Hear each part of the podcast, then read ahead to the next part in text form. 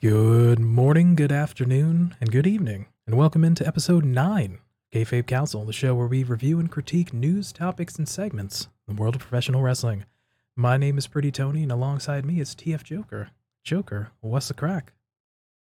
Crack is uh, crack is ninety because we're starting at a bit of a little bit later time. You know, um, I've had a little bit more to drink than what, we would regularly have, so Joker is a little bit more merry. So there we go. Would you say that you uh, are a little bit more talkative?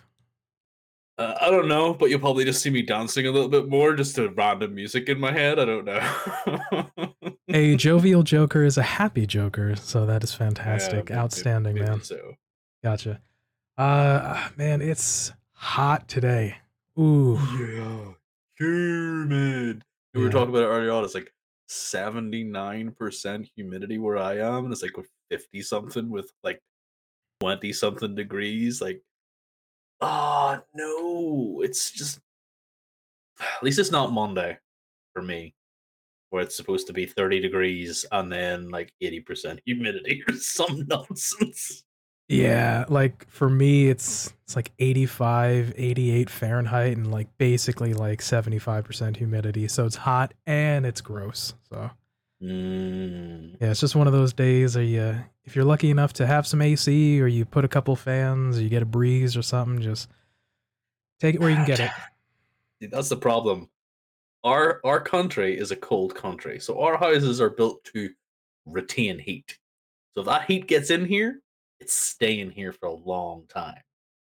We don't have AC. Mm. The fans push around hot air.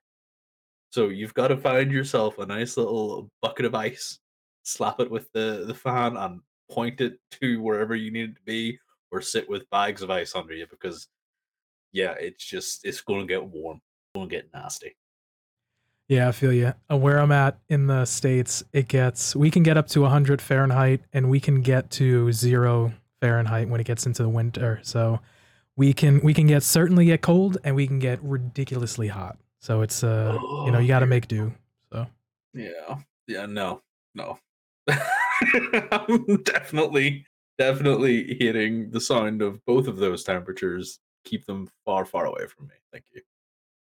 But that's uh it's hot for us today, but hopefully where you are, it's not as bad. So we hope you're staying cool and you're staying vibing with us. And uh yeah, appreciate it so much for you coming along on this journey. As a reminder, you can find us in video form at youtube.com slash kayfabe kouncil and in audio form wherever you get your podcasts from. On this week's episode, we look at Keith Lee and Swerve Strickland win the AEW Tag Team Championship and we are going to take a look at Ring of Honor's Death Before Dishonor pay per view and tell us, tell you our predictions. But coming up first, Keith Lee and Swerve Strickland win the AEW Tag Team Championship.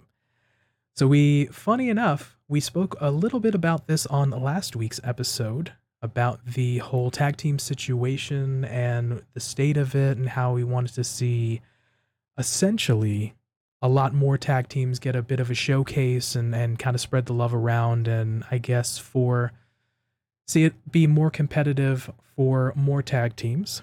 And with the setup being that the champions themselves, the Young Bucks, ended up challenging the number two and the number three ranked teams of Team Taz and, and Swerve in Our Glory. And the outcome of that match was a little bit surprising as we saw Keith Lee and Swerve Strickland win the match and have their first reign as AEW Tag Team Championships when the story potentially seemed to be the Young Bucks versus FTR in sort of a winner take all. So, as once again, Keith Lee and Swerve Strickland, congratulations on your win for the AEW Tag Team Champions. Uh, I'll start off here. Joker, what was your uh, thoughts when you saw the results of the matchup? Confusion. Legitimately confusion. Um, I don't mind being wrong uh, whenever it, it, it holds uh, the fact that uh, we have six amazing athletes in this in this match. Um, you know, I could I could uh, talk all day about how much I love Keith Lee and Powerhouse Hobbs. Like they offer the athletic big man that I love. You know, they they they do the big spots, they do the strong spots, they do just they they have some technical ability as well. Like you're not going to be getting like your your Daniel Bryan or your Claudio Cast sorry Bryan Danielson uh, or your Claudio Castagnoli or you know um, uh, anything out of them at this point in time. give them time, they they'd probably put on an absolute banger. But anyway, those are my two like favorite big men, along with Wardlow, uh, rounding out my my my favorite trio right now. And I just really want singles runs for them. And the fact that you have, uh, you know, Ricky Starks in there, who's just just another level of talent, is really good. Um, and you know, not to mention Swerve, who has come in, and because I've seen the other three more than Swerve, I would put him as the lowest of those four, right? Um, so it's one of those things that these two tag teams have four really good singles competitors, and I wanted their feud to eventually lead to breakups and betrayals and some really cool stuff going on there between them. And I think that's what we were trying to get at last week right? We were trying to get at the fact that this is going to lead to some betrayals. This is going to lead to some cool stuff. Um, and uh, we had the champions come out and, and and challenge them, like you said, and then lose the straps. And my face was just kind of like this whenever, because I was laying in bed and I, I did have it, you know, ruined for me. I was like laying in bed, just looking at the Twitter, completely forgetting that it was a, a Thursday morning and I shouldn't be looking at Twitter a Thursday morning because it's going to get spoiled for me. You know, so it's just like, and new, and I'm just like, huh? I legitimately thought I hadn't woken up yet. Um, so I looked at it and was like, oh, get up and turn the computer on and uh, go and, and get AEW up, get the dynamite taping up, get straight to the, the, the tag team match. And it was just like, why? You even seen the Swerve in the middle of the match holding the belt with Keith Lee buckled over, just going to hit him, and then he puts the belt down. he's like, you know, kind of owe me. I'm like, just, just why? I don't know. It, it's an awful lot of words to just say confused, PT. As a fair point, because the storytelling really started off with the interim AEW battle royale to face Jon Moxley, and that's sort of where the dissension started with Swerve eliminating Keith. So you have some yep. distrust there. And then you had the Royal Rampage where they were in separate rings and they kind of acknowledged each other.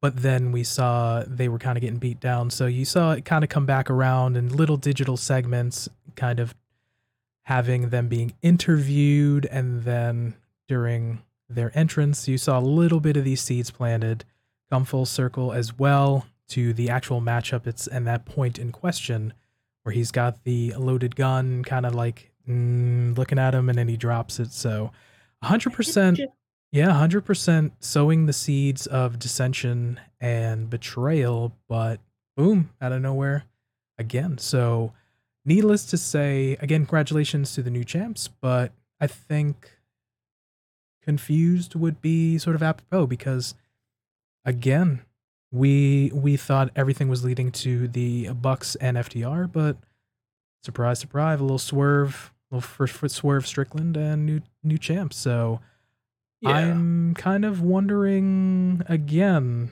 was maybe this in the plans or kind of thing. So it's i guess the swerve for sake of a swerve or i'm not sure so yeah, like Swerve being in here is is, is you know it's kind of opt that he is in here, and this entire thing has been a bit of a swerve. Like they're playing the, the betrayal angle and, and stuff like that there. But there, there are there are good points and bad points to this, um, because Keith Lee is a champion yet again.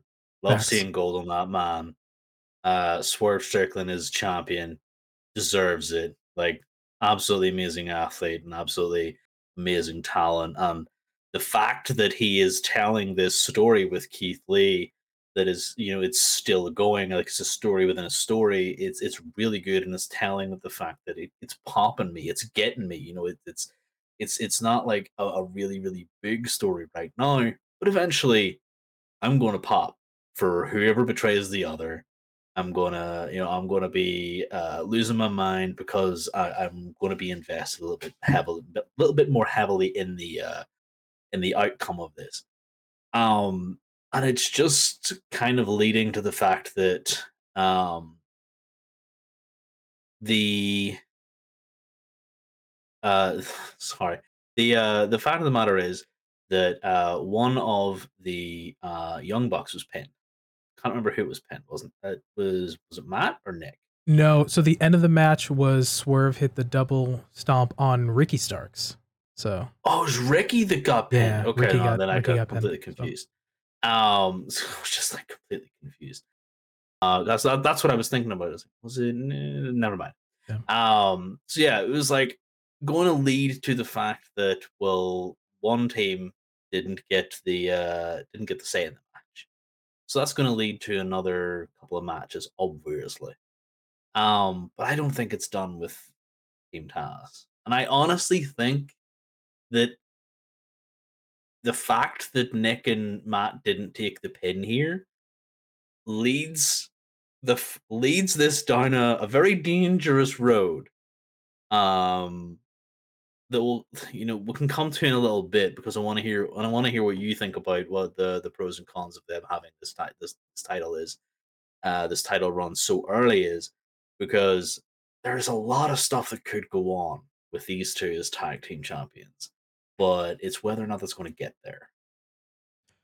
We've spoken about the propensity for title changes before where we were looking at the world championship just does not change hands often we've got four i think it was five five different people have had a run now and it's you know they've put some mileage on there and they've had some defenses the tag team champions previously before have now they've had a good amount of run up until just uh, recently with a, a quick change. The TNT's been kind of being hot potatoes. So where I'm getting at is the tag team championship hasn't traditionally been, at least in AEW, one that's changed hands rather frequently, say for the TNT. So I guess the I am 100% on board for putting some championship gold on Keith Lee. Obviously he's a very unique and sort of one of a kind wrestler. Those you don't get a ton of those big men who are obviously powerful but agile can do some things the basically the closing moments of the match saw Keith Lee do a uh, tope con hilo over the top rope onto like four guys. So again you don't you don't get guys north of 300 pounds that can do a tope you know? So it's crazy. And then obviously Swerve, again, agile guy, got charisma, can do some promos, like can work in the ring, you know. So I am all in favor of having gold on these two gentlemen. So I do like it. I think it's definitely going to see them be a positive overall. Uh, there's a ton of factors that come into play as well that come from outside wrestling, um, obviously, uh, as well for seeing uh, these two gentlemen having championship gold as well. So I I think it's yeah I think it's going to be a, a solid matchup. I I want to see them have some defenses and and uh, not have it for short term. To your Right. uh, and then to your other Yeah. point about potentially seeing them with uh, the natural storyline of maybe breaking up and or fighting amongst themselves, I could see that happening as well. Yeah. So like I do have one major con that I wanted and you kind of you kind of led me to it there where you were saying you want to see them to have title defenses and you Yeah. want to see them, you know, have that sort of uh extended run. The major con that I have is they have to lose these titles. And it's not a case of if but when. And it will also come at a point when well, should we least expect it? Should we expect it to happen?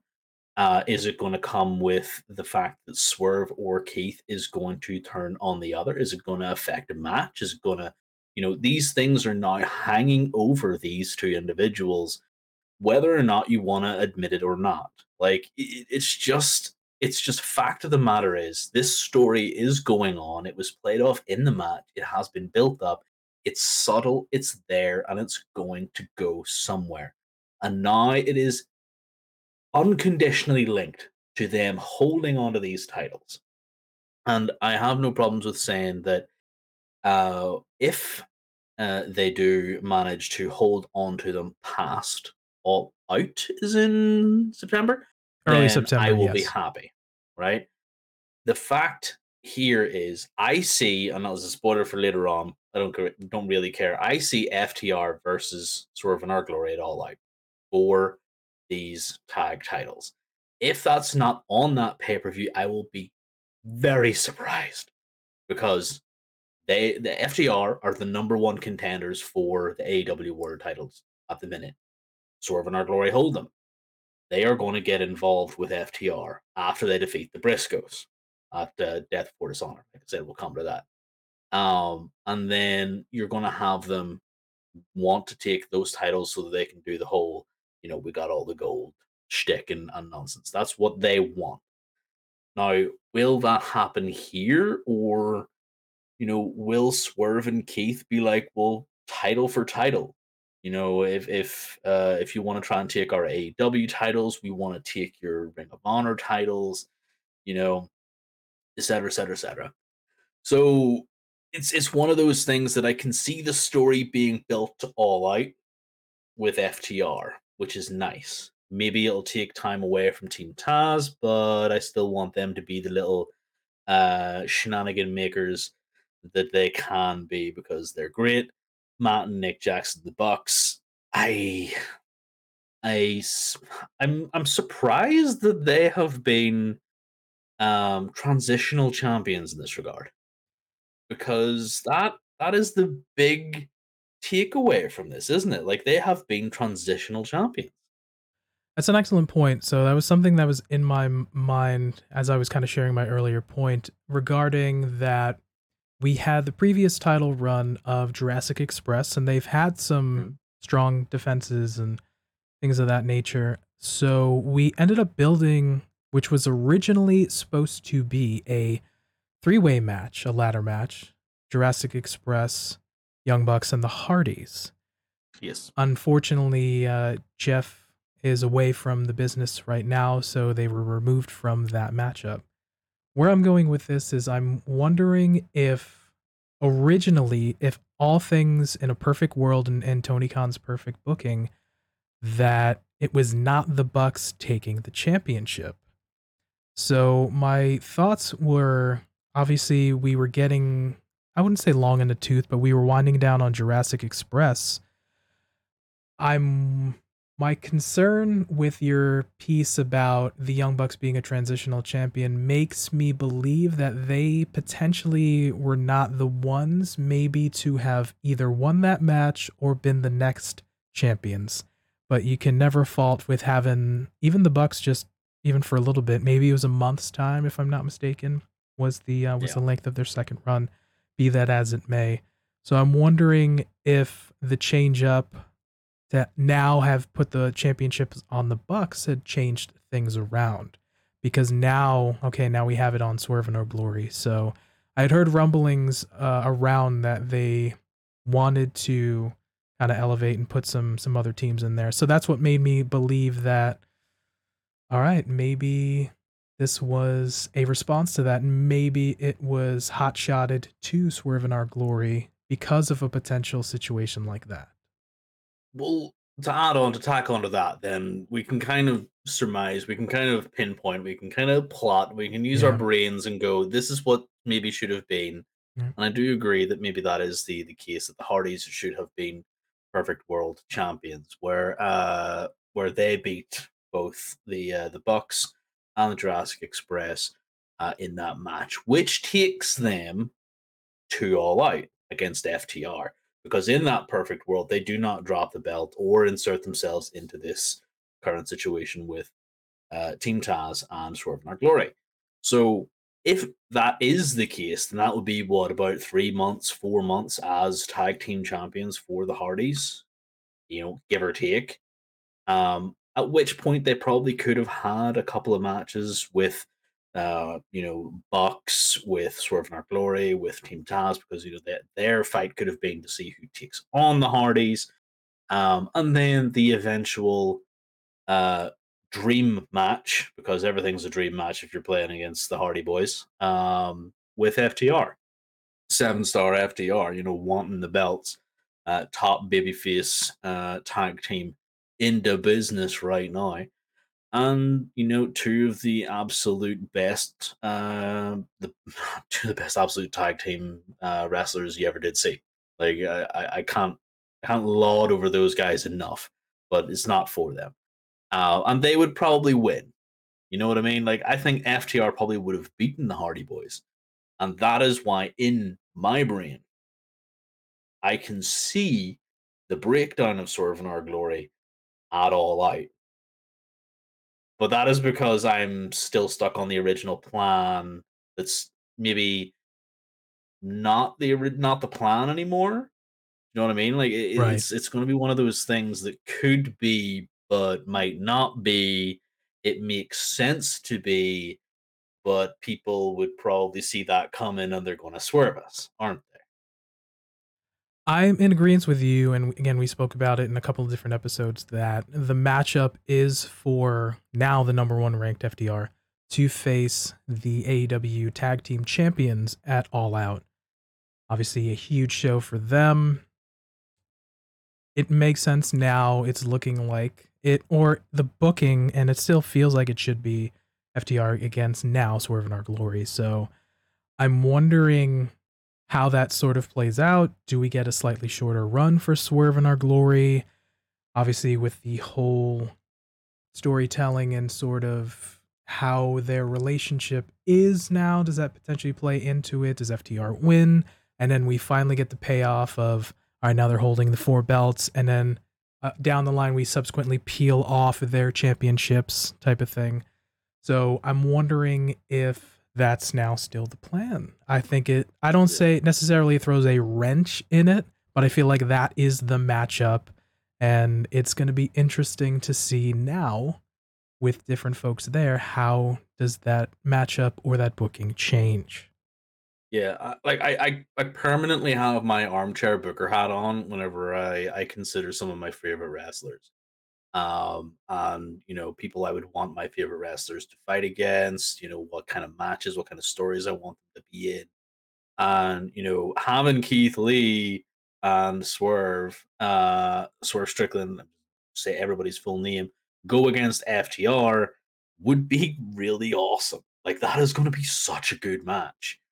Um, and I feel like you were right in the sense that uh, you know this wasn't the original plan because in the world of the Bucks, they would have put more uh, emphasis on being the first ever two time tag team champions. Like they would have put way more emphasis on it.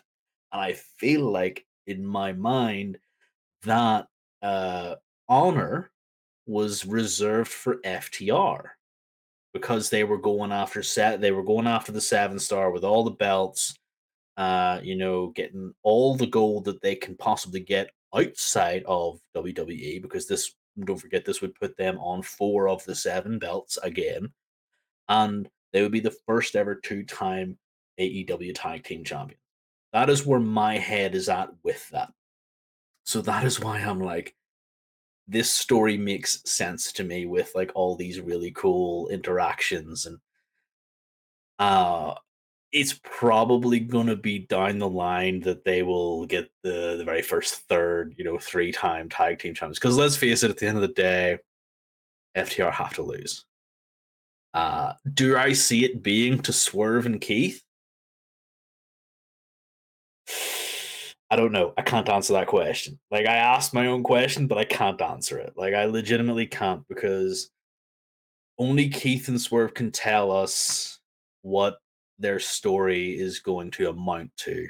And uh, in a perfect world, um, they dodge FTR they dodge FTR for a little bit longer and then just, you know, go like we've been planting seeds. You've you've all been following these breadcrumbs that don't make any lick of sense and you know, they they come out as two big heels and and you know, it'd be so funny, it'd be so good, you know, convoluted, yes, but at the same time, uh, you got to have a heel team versus babyface team, and I don't see FTR hitting that heel uh, heel turn soon.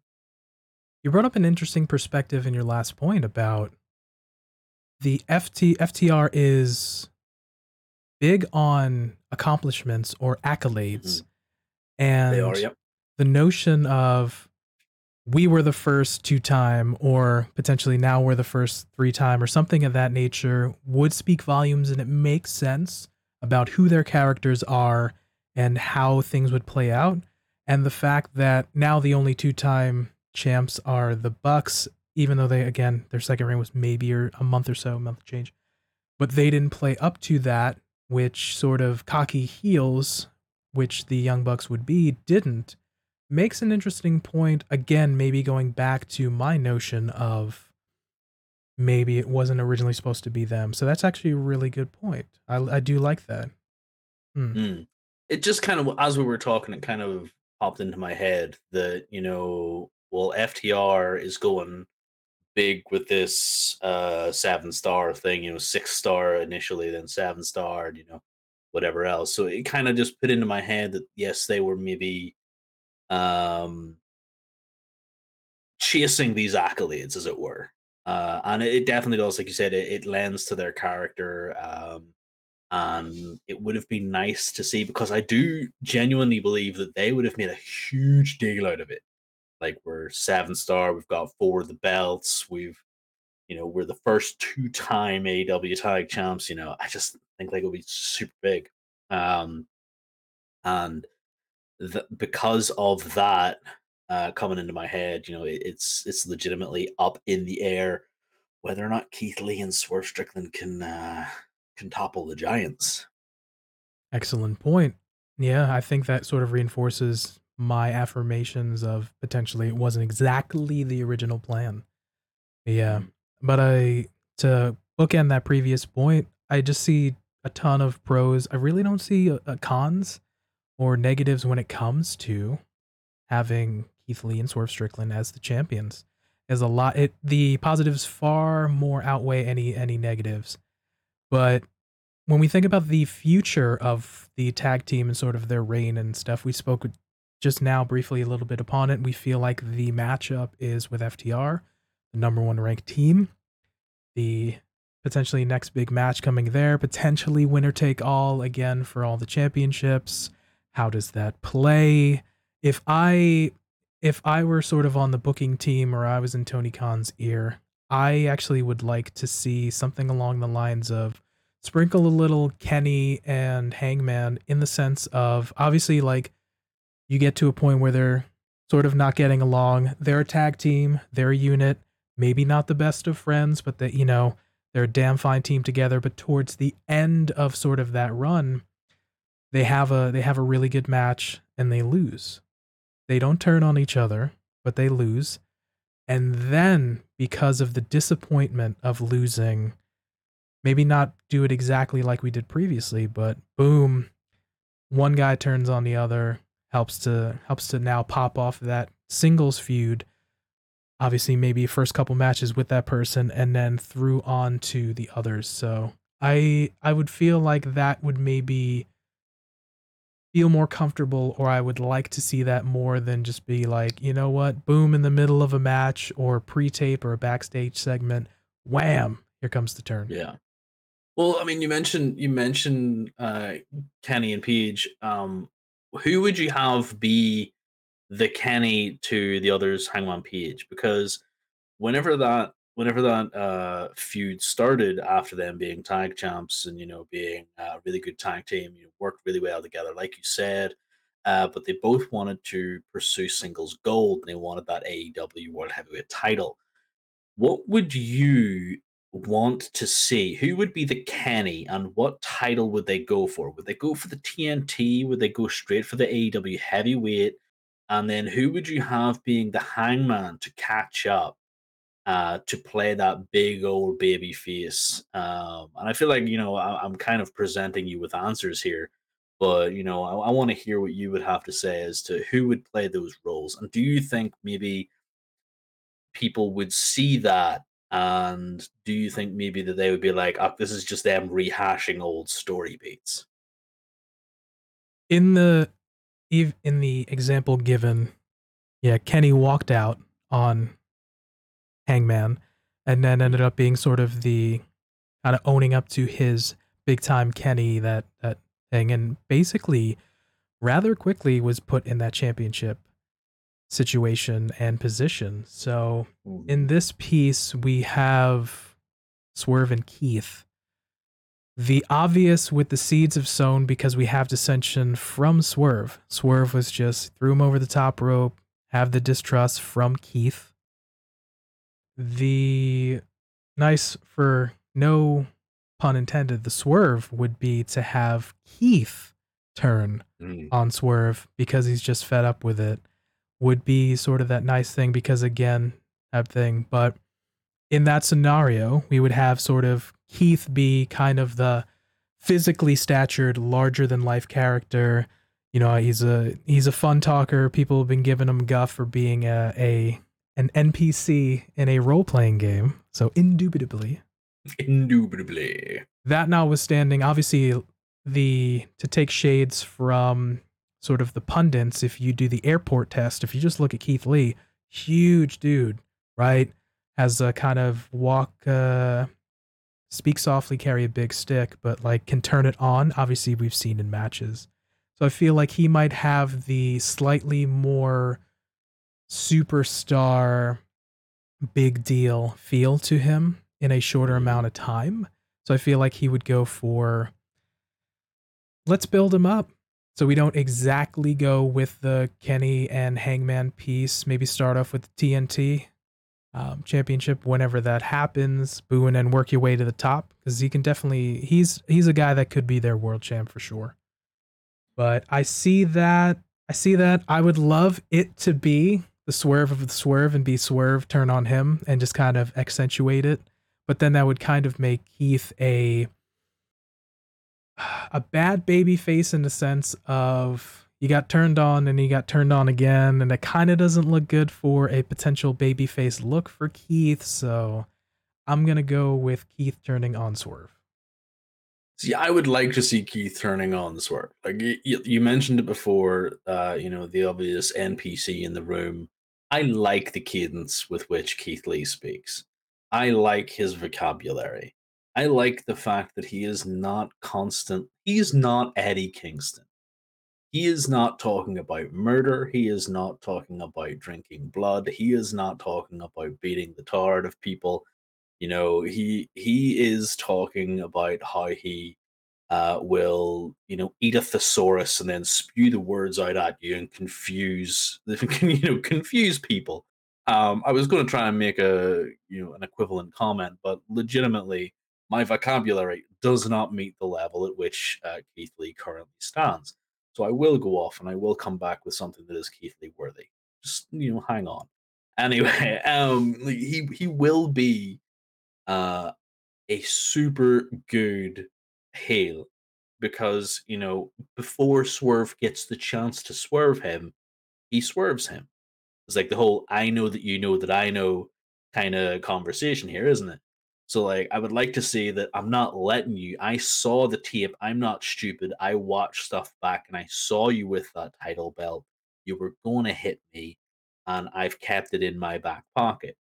And now with the title belt, boom, knock him the heck out. And that would be really, really good. And then, you know, they lose the title because Keith knocks Swerve out. Swerve takes the pin. Keith walks away. I'd be happy with that. Like that'd be a perfect breakup in my mind because Keith, like, I don't care about these titles because I don't care about you. And then they go to a team that is uh that is better uh uh better to have these titles, let's say the FTRs of the world. Um, and then you know we've got a, a, a, team that appreciates the titles and a team who's broken up and is now like, well, I'm going to get Keith Lee back. You know, Swerve is there and he is angry, and Keith Lee is just this imposing figure, and he comes in and goes, Swerve thinks he's so smart, but you cannot defeat that which is limitless. Come on. Yeah. So I do I do appreciate yeah, and I I like your little your flavor text that you added there. It feels like Keith turning on Swerve is is the move, and it feels like it makes more sense in the sort of grander scheme of things. It gives him it gives him the opportunity as well, Keith. This is to use his demeanor and his abilities to become imposing.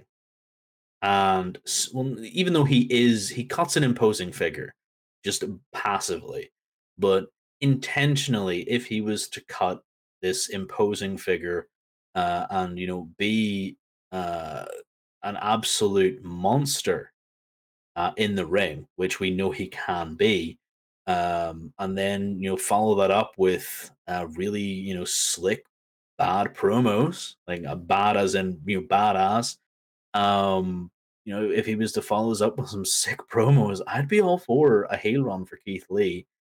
Um, you know, it, just because I think Swerve is just gonna he's he's too well suited to be in the cocky heel.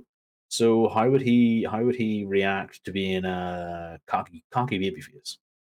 Yeah, it's interesting to note. Yeah, we can definitely see both men could play could play either the face or the heel. So I'm kind of excited to kind of see how it plays out once their championship reign has sort of wound down and, and they finished the initial part of that story with that. Yeah, definitely after dissecting this with you, like it, it is there's a lot of really cool places this can go. Like even though those some of these things weren't on my mind beforehand, like definitely dissecting them, I'm kind of excited where this is going to go. Uh, and I kind of hope what we've said happens in some form or another. Agreed. As we wind down here, we have uh, a note from Uncle Dave of the Wrestling Observer newsletter, and he reports that AEW planned on having Swerve In Our Glory win the titles following Jeff Hardy's arrest.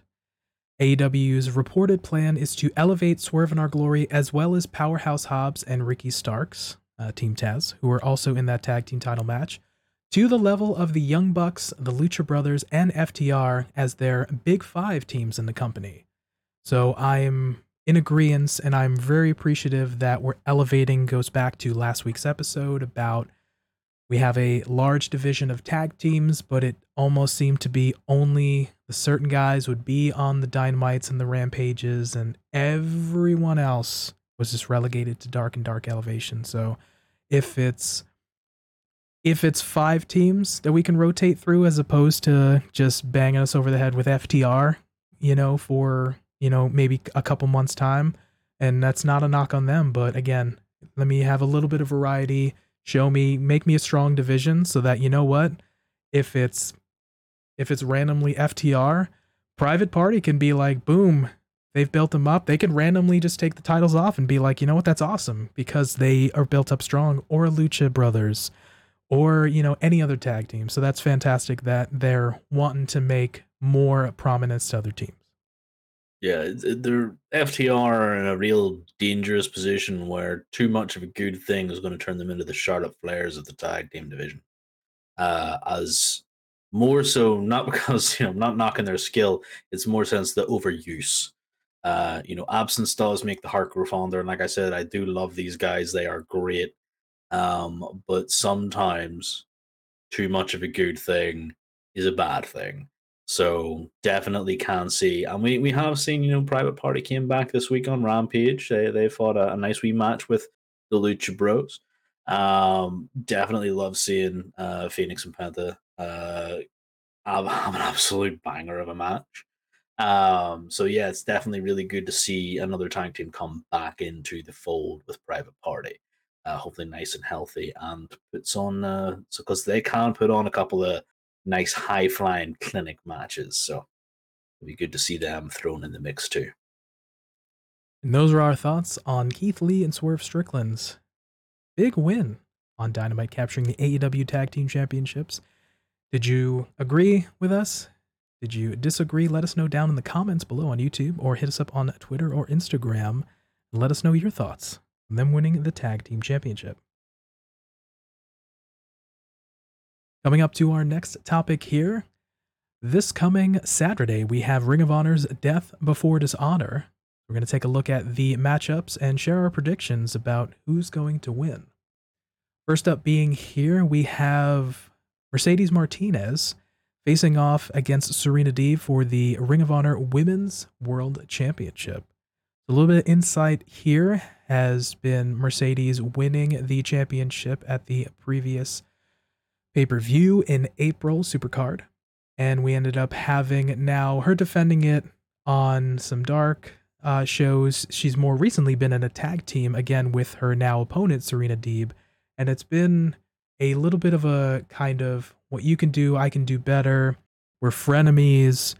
You know, I'm going to keep my friends close, but my enemy closer piece from Serena Deeb. And they've ended up having some tag team matches. And now, subsequently, they've kind of been on the outs. And now it's looked like now it's confirmed that Serena Deeb will now challenge Mercedes Martinez for the championship. Yeah. Um, this is it's it's an interesting one because I do like the dynamic of anything you can do, I can do better.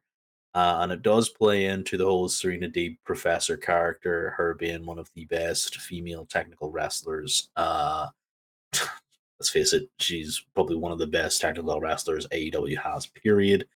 Um, and she's in there with Mercedes Martinez, a re- relative newcomer who has, you know, compared to Serena Deeb, rather, um, she has this. She has held this championship since Supercard of Honor, and I did watch uh, as she took on. Uh, I believe it was Willow because it was a vacant. It yes. was a vacant title, right? So the Ring of Honor Women's Championship at the time of Supercard of Honor was held by Impact's Deonna Purrazzo. So they ended up having Mercedes Martinez face off against Willow Nightingale for the sort of vacant, sort of interim yes. deal. And then they ended up having the matchup between Mercedes Martinez and Deonna Purrazzo unifying or having that sort of undisputed championship. Yeah. So I, I did see the match with Willow and uh, and Mercedes, and it was an amazing match. Like I was very impressed by Willow in that match. Um, more so because again she had this sort of amazingly quick style that was very power based like i love like i've said to you before like i love these these people who have a power style that can move quick like the athletes that who just show that they are more than you know a high flyer or I can deadlift you in a German in a you know a stalling German suplex or something. Like Willow was amazing in this fight against Mercedes Martinez. And, you know the fact that Martinez was really really good in that match as well, uh, kind of lent me to the fact that I was like, okay, yeah, really really cool. Looking forward to see what she can do. Legitimately, dark, dark elevation, tag team with Serena Deeb like, why? It just fell off a cliff for me. I this is without you know trying to seem condescending. This has been terrible, um, a terrible build. Because outside of the fact that you know, I really like the fact that anything you can do, I can do better. Because if you want to build this title up, it's the same with the AEW one the aw Women's title. If you want to build this title up, make it more prominent. Give these fantastic athletes a chance. Put them on your show proper and give them 15, 20 minutes of your time because I'm sure that they will put on an absolute clinic. Like, if we have to, then we will see uh, we will see a lot an awful lot of individuals come to the fore that will put on some matches that are probably better than what the man can do. Um, you know, all hyperbole aside, all criticisms aside, this for me is going to go into the fact that I want Serena Deeb to win this match because I feel like she has had a couple. Now, she doesn't need to win this match, but neither does Mercedes Martinez. But Mercedes Martinez needs to inject herself into the AEW title scene. And that is why I want Serena Deeb to take this Ring of Honor title and cement herself as this cocky professor of wrestling. Because now I have this title to back it up. Whereas Mercedes, you know, goes off and she she could be the one to beat Jade. And Jade could go off to another, you know, the other title. Or she could go off and she could be the one to beat Thunder Rosa. You know, because Serena Deeb has already kind of, you know, vacated the TBS scene and has lost to Thunder Rosa. So have Mercedes go in there, do that, go. Job done. Serena Deeb to win. We'll sort of get the elephant in the room out of the way for the moment. The first elephant would being that we haven't seen the best of booking when it comes to any of the women or the women championship in terms of builds towards matches haven't been the best. AEW does a better job building towards the men's championships than they do the women. So we again, we've spoke at length in previous episodes about that for sure. The second elephant in the room is since acquiring Ring of Honor and with the pay-per-view that they had Supercard in April, we haven't seen the Ring of Honor representation and or the Ring of Honor titles a lot or it's been inconsistent in time in terms of fitting in time for the viewer on Rampage or on Dynamite. To your point about the Ring of Honor Women's Championship has been defended on Dark, so at least they're representing, but it's a it's a challenge that they're trying to still keep it a tad more relevant, but it's not as well represented to the audience at large.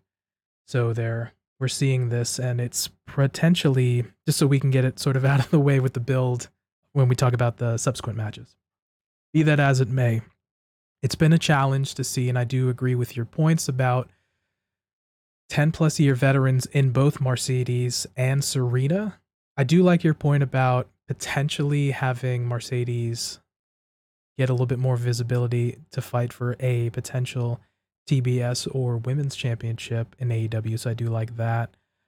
I can see Serena winning to be the veteran to kind of help. It's not Ring of Honor is not going to necessarily be developmental, but it's going to have potentially a collection of veteran workers and solid hands, as well as young and up and coming and folks to kind of get reps and things of that nature. So I feel like Serena is going to be a good person who can work with uh, these young ladies and elevate and give them solid matches and help them get better. So I'm in agreement. I am also going to see Serena Deeb take this. The connotation is definitely there that this is a pseudo developmental, but that is strictly from a fan's perspective that that's what they're seeing and saying. Um, and from that connotation, that is 100% why I feel like we should give it to these veterans that, uh, you know, Serena Deeb can lead this new new wave of uh of professional wrestlers, and I feel like she is definitely a really good champion. And hopefully that can change when Ring of Honor potentially gets a streaming deal. They might get a show on some kind of network or some sort of a little bit regular cadence when it comes to programming and a showcase for these Ring of Honor stars and roster. All right, so we're in agreement that Serena Deeb will take the Ring the Ring of Honor Women's World Championship off of Mercedes Martinez. Coming up to the next matchup here, we have FTR facing off against the Briscoes. We running it back with Dem Boys in a two out of three falls matchup for the Ring of Honor World Tag Team Championship. So the stipulation of the two out of three falls came in a sit down interview in a digital where it got a little heated, but we're kind of going old school. A little two out of three falls, little NWA, little Southern wrestling style. So I do like the little bit more flavor text of the now next level in the second matchup between these two teams.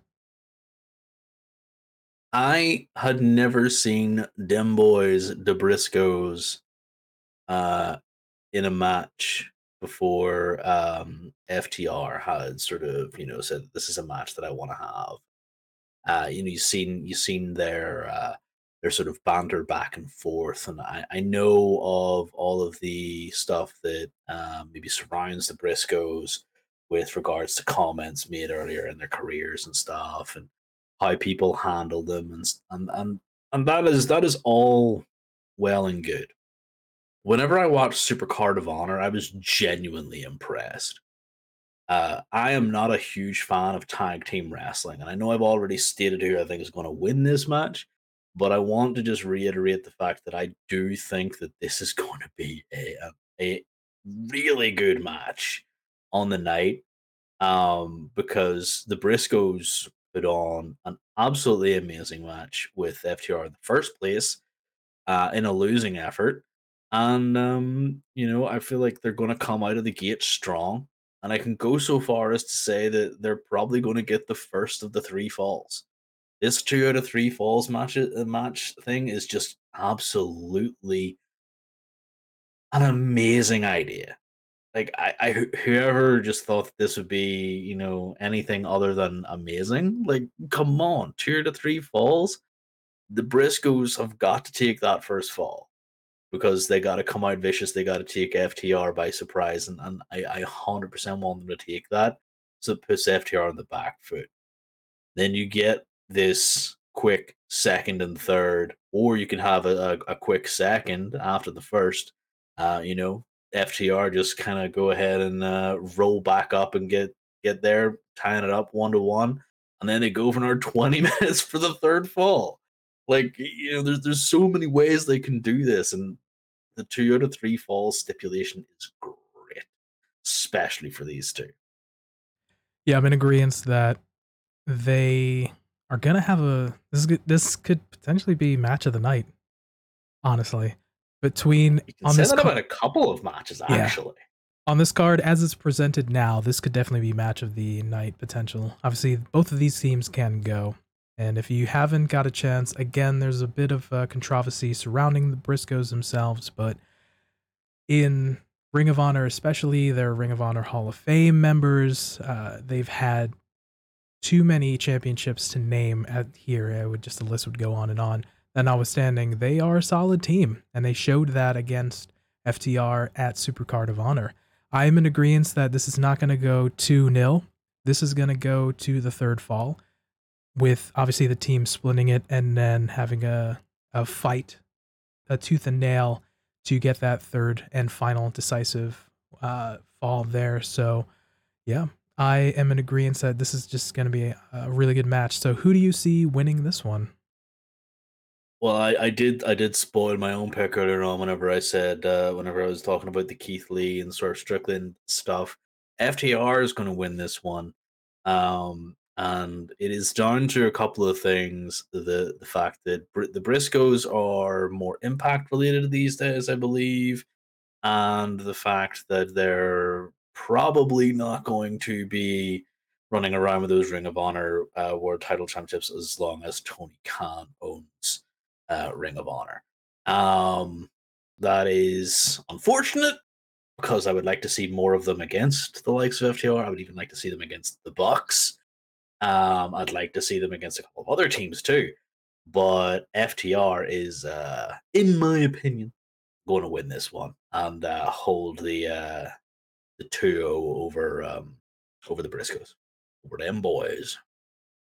I'm in agreement with you that the FT FTR will take ultimately the two of the three falls and win this matchup again for sort of the same reasons that you've mentioned again with them not being signed by AEW, the Briscoes I'm speaking of, as uh, as well as leading to potentially storylines down the line that feel better suited to having FTR being the champions and, and re- retaining here. It's not to say that we can't potentially have a, another matchup, maybe in a, in a different promotion for FTR and Briscoes, but I'm going to say FTR wins as well. All right, coming up to the third matchup here, we have champion Wheeler Yuta, the Ring of Honor Pure champion, facing off against Daniel Garcia. So this is going to be an interesting matchup where we see two hungry sort of lions here. Wheeler Yuta obviously being the current reigning Ring of Honor Pure champion and coming off a stint in the Super Juniors in New Japan, obviously coming back and fighting alongside his Blackpool Combat Club teammates against the Jericho Appreciation Society, as uh, in most recently in Blood and Guts, as well as Daniel Garcia on the opposing side, again being a member of the Jer- of the Jericho Appreciation Society, having been sparring with Wheeler Yuta.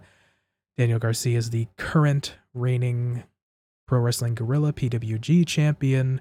So this is just definitely going to be a banger, all things considered. Two guys, young guys that can go. And this is going to be a hell of a matchup. This is the one I'm looking forward to. Legitimately, this is the one that I'm looking forward to mm, but the second most, actually, I have to say. Uh, because whenever Yuta faced Josh Woods at Super Card of Honor for this pure wrestling uh, title. Uh, I had no idea what the pure wrestling title held. And the match that Woods and Yuta put on was so good. Like I cannot believe how much fun I had watching a match. Um, because they just put on a banger.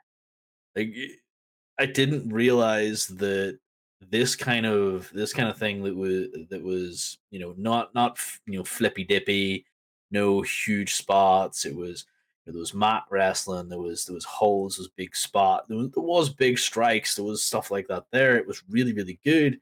I enjoyed the match, and like you said, these two are now on both sides of a divide by uh, you know their team captains. Let's say of Eddie Kingston and Chris Jericho, and we've seen them uh, get together on numerous occasions before this and put on, you know, violent matches.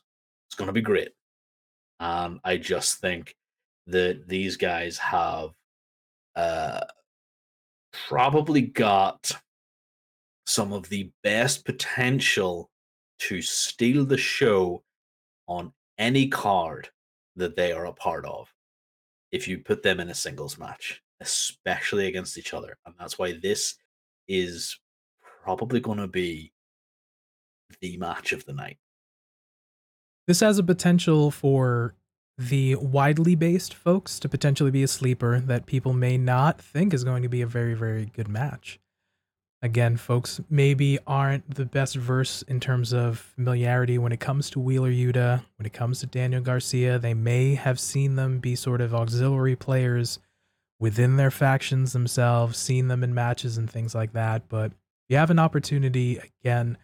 Wheeler Wheeler Yuta can go again coming out of the Super Juniors and and the matchup at Super Card of Honor. Daniel Garcia again, both young guys can definitely go. So it's gonna be harken back. I think it's a fantastic piece of putting these two together. Again, they're more wrestlers wrestlers than they are sports entertainers. They may not be the best on the stick and on the promo. We've seen a lot more from Daniel Garcia say, basically, I'm coming for you, bud. I'm going to take it. So, again, maybe not the best in terms of build up slash promo, in terms of building towards the match, that notwithstanding. This is definitely going to be just a, a really, really good technical match. Again, not a bunch of topes and flippity dippities and, and Fosbury flops and things of that nature. But again, it lends itself to being done well within the pure Ring of Honor rule set. But yeah. be that as it may, who do you see taking this one? Um, so it, it, it is a bit of a it's a bit of a different sort of answer depending on which second I kind of uh, want to give you my answer in because like I, I really like both of these guys. Um, it's very uh, difficult to answer. Uh, and and just I have to apply my own criticisms of earlier stuff to this as well. Like you, you did mention there, there was very little build to this other than Garcia saying, "Oh yeah, I want to take that. I want to take that off you." Um, the only other reason that I see this as a really good match where I wouldn't see um uh, where I wouldn't see the Martinez and Deeb match as a really good match is because of the stuff that I said in that in that um in that uh, sort of uh, recap. These guys have had a platform. Yuta and Garcia have had more of a platform, and so their ex- the excitement around their match is more palpable because they have been on pay per views recently. They were at uh, they were in a in a big cage, bleeding everywhere. You know, they were doing big spots and wrestling with big names. They have had these big opportunities, and that kind of offsets the fact that they have had this pretty lackluster build. Um, like you said, they're not the best on the mics, and that has been my big criticism of some individuals who have who are currently holding belts. You know, I have I've been very critical of people who cannot hold belts or who cannot speak on the mic and hold belts. Um, case in point, it's it's just not going to make me happy to see a, a champion who can't talk for themselves or at least have a mouthpiece. All that being said, because I'm legitimately from second to second still going on. It's Yuta, it's Garcia, it's Yuta, it's Garcia. I'm going to see Garcia take this match. Because even though this is one of the uh, first, le- I believe it's his first legit um, defense of the title. I don't know if he actually defended it anywhere else. I'm just trying to find out if he did. Uh, doesn't look like he has actually defended it, at least from cursory glance that I can see. Um, but I feel like Garcia is going to win this, and that is going to lead to a uh, rematch down the line between these two yet again.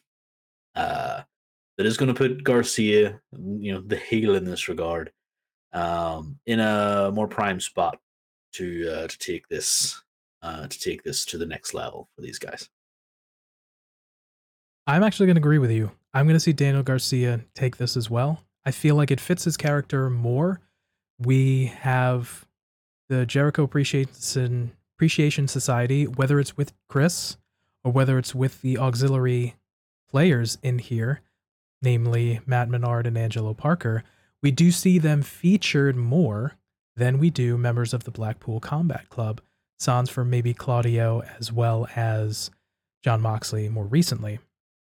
So, for potentially making the championship feel a little a little bit more prominent, at least on AEW television until Ring of Honor sorts itself out with some television or some shows uh, for showcasing them.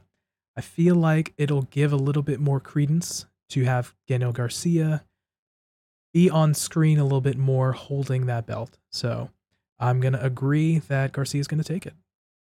There is the other little added point that it would be nice and tasty for the, uh, I'm, using my finger quotes, the wrestler's belt to be on a sports entertainer. And that is one of the big reasons why I think Danny Garcia should hold it because he gets to further say that sports entertainers are better than wrestlers, which we all know Danny Garcia is a wrestler. He's a wrestler's wrestler. He's very good. Um, and that's the only kind of selfish reason that I can be like, yes, Danny Garcia has to take this belt off of Yuta. Um, because it would just land to the sports entertainer versus wrestlers motif. Excellent added layer, and uh, I do like that piece as well. Sort of making sticking it to the baby face with that sort of extra heel layer to it. So uh, I do like that. Excellent. I'm agreeing with you. On to the next matchup here. We have champion Samoa Joe, the Ring of Honor World Television Champion, taking on Jay Lethal for the title here. This matchup has been hampered a little bit with Samoa Joe being away from Ring of Honor slash AEW, doing some voiceover work for the upcoming Twisted Metal television show, I bel which I believe is on net, coming up on Netflix or some other streaming platform. So, the bulk of the build has been backstage promos, cut to Jay Lethal and Sanjay Dutt and Satnam Singh, essentially saying again that you're not here. I'm challenging you. Where are you at, Joe? You're still not here. Remember, I was your student. You're my teacher. I'm coming for you. You're still not here. I want your belt. So, again, it's been hampered a little bit in terms of the build up but man, all that aside, not to say that both men are going to rest on their laurels, but Samoa Joe and a Jay Lethal both are tremendous competitors, and this is just going to be another good matchup. It's going to be a super good matchup. But the build has been awful. Absolutely because, terrible. Like this this is on another level of awful. Like this would have benefited from no build. Like, legitimately, this would have benefited from no build. And it's not because Jay Lethal and Sanjay Dutt and Satnam Singh have been cutting bad promos. It's because they've been cutting promos in a vacuum. Like, there has been nothing for them to do. So they continue to say the same thing. Like, I'm taking your title. I'm taking your title. Satnam Singh coming in with the "You're dead" or whatever he said. You know, you know, he said a couple of words a couple of times, and it's just one of those things that they've had to. Uh, they've had to bring in Christopher Daniels on Rampage, cutting a promo, uh, saying he's my friend. I'm going to fight you before the the match that you guys have next week. Like, okay, cool. But that doesn't add anything to this match. Like, because we know what's going to happen with that. Daniels is going to get in, Satnam Singh is going to interfere, Jay Lethal's going to win. And that is to keep Jay nice and clean for Joe so that he's not going in. He's not going to fight a 20 minute technical masterpiece with Daniels. It, it, it's, it's something to add to this awful build. And yes, it's like you said, it's because Joe's had to go off and do his voiceover work. And, you know, it, it's part of what you get to do with being a big name and having, you know, really cool opportunities. I'm not blaming Joe for anything. Like, Joe can go off and do this absolutely amazing work. And I will probably watch Twisted Metal. So, you know, just knowing the fact that he's there. But this probably, like I said, could have benefited from zero build. Yeah, this was the real opportunity and the challenge. Again, I stated it, you reiterated it that with Joe being away, Jay had to sort of carry the load with kind of keeping a bit of this relevant. But I felt like, to your point, had Jay just maybe two weeks before the matchup, which would have been maybe last week at this point, and say, you know what? You've been ducking me. Keep it nice and simple. You've been ducking me. You're afraid this, that, and a third. Boom. Uh, Death Before Dishonor's coming up. I'm taking that title away from you. Keep it nice and simple. We have history. When I needed you as my teacher, you weren't there. Again, keep the promo sort of nice and simple. Because again, just the fact that these two again have history, they're really good workers. You can have little build and it would have been okay, but the build they chose ended up falling flat for me as well as you. So, with that, again, who do you see taking this? Or you may have almost slipped it, let it slip, but who do you see winning this matchup? So, Jay Lethal. Jay Lethal's going to win this. Uh, and it's not to take away from Joe, it's to sort of build upon what they've been working on um, with the initiation or initialization of this storyline, rather. Uh, it was Jay Lethal couldn't catch a break, couldn't win a match. He was doing everything honorably. He was doing everything that he was taught to do. He was you know, he was the good baby face. He was the good guy. He was always doing this Uh, he was always presenting himself with an air of confidence and going in, but he was on a losing streak. So after his, I think it was a Super Card of Honor, was it not? But he he threw down uh, um, hissy fit and just ended up uh, beating the hard out of his opponent there. And then after that, he started to cheat because it was Super Card of Honor because Sanjay Dutt came down afterwards, was trying to stop him, and Sanjay Dutt helped them. Uh, and they were they were beating up whoever it was was uh, Jay Lethal's opponent at the time. I couldn't can't remember right now, but uh, that was the whole start of this thing because Joe came down and was like, you know, that's you know basically that's not what um not the way I taught you, you know, this, that, and the other. And um, it's going to come full circle where the student becomes the master. You know, we've it's a tale as old as time. Um, there's going to be shenanigans. There's going to be a seven foot Satnam Singh, uh, giving you know some uh, some amount of shenanigans to Samoa Joe. Uh, Joe's going to fight through, and then he's going to um, he's going to lay on his back and stare at the lights. I'm going to agree with you that Jay's going to take it. There probably be some some sort of shenanigans from Sanjay and from Satnam. I feel the way I see it running in my head is there'll be little spurts of interference. The referee will eventually see them, eject them, distraction, which will ultimately help Jay Lethal win. But so it won't be totally clean over Joe, but having an opportunity to have Jay hold the championship can have again a phenomenal veteran spend some time representing Ring of Honor as well as helping again to the earlier point with Serena Deeb that I made, helping along some younger folks and giving them a bit of shine and just putting them in strong matchups. So again, nothing against Joe, but I feel like Jay can uh, can win more and have more from this than Samoa Joe winning. So it it'll it'll help Jay more than it'll hurt Joe. Yeah, completely agreed. I don't think that this um this loss that we are expecting uh would hurt Joe at all. Um and it can only do great things for Jay Lethal uh because it let's face it, it takes him away from Joe, and Joe gets to go and do something else. Um, whether or not that's within the ring or outside the ring, you know, whatever he ends up doing, uh, whatever the because we don't really know too much about what Joe's doing. Uh, and that's the other thing, you know, Joe has been plagued by injuries as well.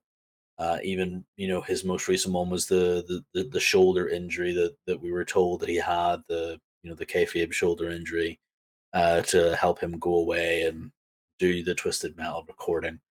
Um, you know, it wasn't too far to believe that it possibly was legit. Uh, so, you know, it's one of these things that um, uh, I would like to see, you know, Joe an awful lot more. But uh, I'm not going to be selfish. This man has put his body on the line in an awful, an awful lot of matches, and he's going to put it on the line for another match with his student and um, you know he's uh, he's just he's a class act, and uh, class acts are just they've just got to lose. Yeah, again, we're both in agreement that Jay will take the television title off of Joe.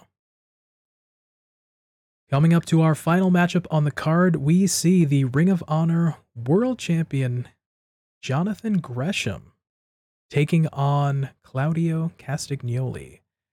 The premise of this matchup essentially finished off here after Jonathan Gresham turned on his tag team partner Lee Moriarty two weeks ago on Rampage.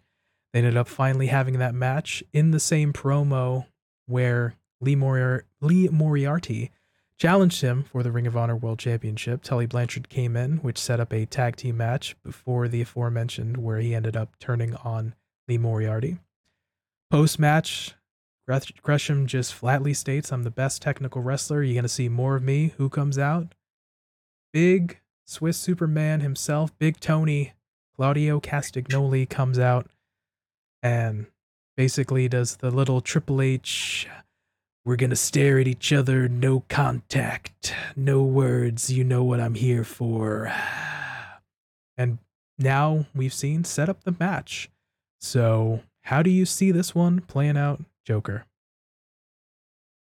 I hate the stand at the top of the ramp stare down, by the way. Can I just put that out there first? You uh, may. I you may put that out Absolutely. I just hate it. I just dislike it so much. Like whether the champion comes out and holds their belt up and is mouthing some words, you're just like, no one can hear you. You look like a goof. Why are you up there? Cut a promo or get the heck out of my sight.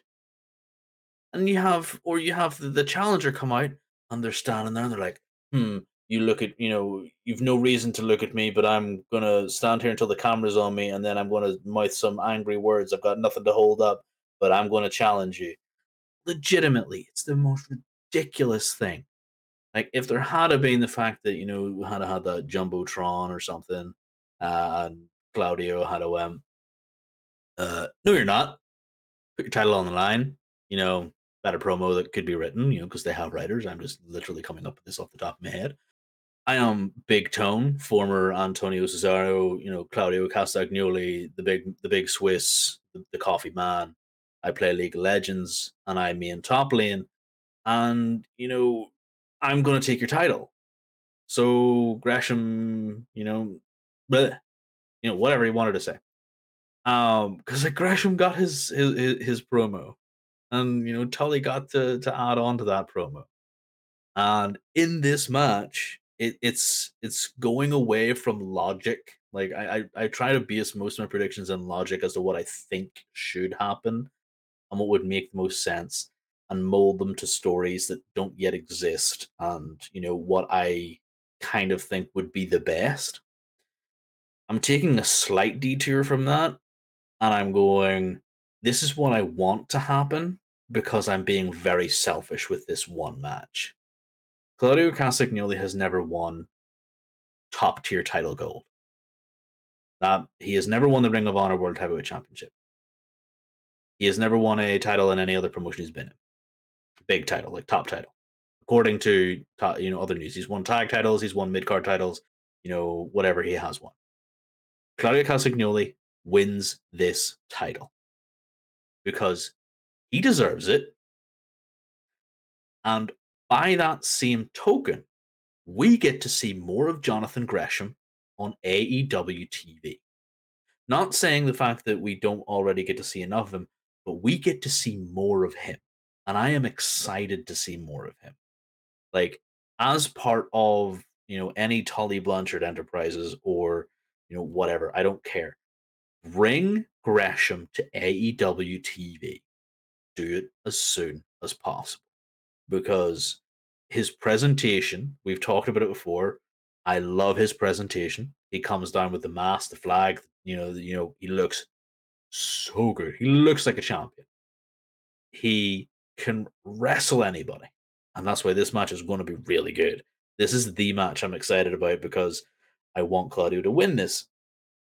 And it's just one of those things that these two competitors are so good. And I have so much respect for both of them. But I want Claudio to win because I have wanted him to win everything since the fact that, you know, I even found out about him. Excellent points. I'm going to go with the the previous piece that we did, uh, who I want to win and who I see winning who I want to win, I'm in agreement. I want to see Claudio for all the reasons that you mentioned. Deserves it. Been in the business a long time. Solid hand type of thing. Can help lead this. Be, be the championship. Be the champion of your promotion slash division type of thing. A lot of this lines up. You know the combination of if it's if it ends up going that way, two world champions being in the Blackpool Combat Club. Ooh, looks good on paper for Lord Regal for recruitment. Hey, this is what I did with these guys. Another former multiple time world champions in our stable. Bryan Danielson, looking good type of thing, you know. So all things considered, I definitely want would like to my in my heart of hearts see Claudio win. Who do I see winning? Jonathan Gresham because He is a phenomenal athlete. This is going to be a fantastic match, regardless. Big, huge, explosive, powerful guy in Claudio versus the more mat based power of Jonathan Gresham. Should be fun to just for them to just do moves on each other and just beat seven shades of uh, of things out of one another, like you would say. but at the end of the day, I feel like having Gresham win will do more for Gresham than it will hurt Claudio because he's coming off a hot run. Claudio has in traditionally in the Fed and in other promotions that he can shrug off a loss and still be fine and still be seen as as a strong contender and a top guy. It'll mean more to Jonathan Gresham winning than Claudio, and then it would hurt Claudio, like I mentioned before in the previous matchup. So we still get to potentially see Jonathan Gresham Harkin as well and seeing him on AEW television again until Ring of Honor gets their situation sorted out. But I do see Jonathan Gresham winning. I don't I don't disagree. Gresham is, you know, an uh, an amazing athlete. And like I said, I love his presentation. I love the fact that he is this amazing athlete. And the couple of weeks that we've seen him, I have just I I I love him. Like I think he's great. Like the the skill on display and the the octopus the, the is it the octopus lock is yeah, it, he, is he his doesn't. mission His uh, he one of the submission he uses, and I believe he used it on Lee Moriarty was the octopus hold. Yes. yeah yeah yeah it's just so good it's just cool. It it's one of those is one of those uh holds that you know you look at it you look at some of these holds and you go that doesn't hurt. Like you know you can make it look like it hurts 100% but that looks so safe and you know like most of the acting is done by the person in the receiving end. That octopus hold looks like it hurts. Like there's no way to make it look like it doesn't hurt.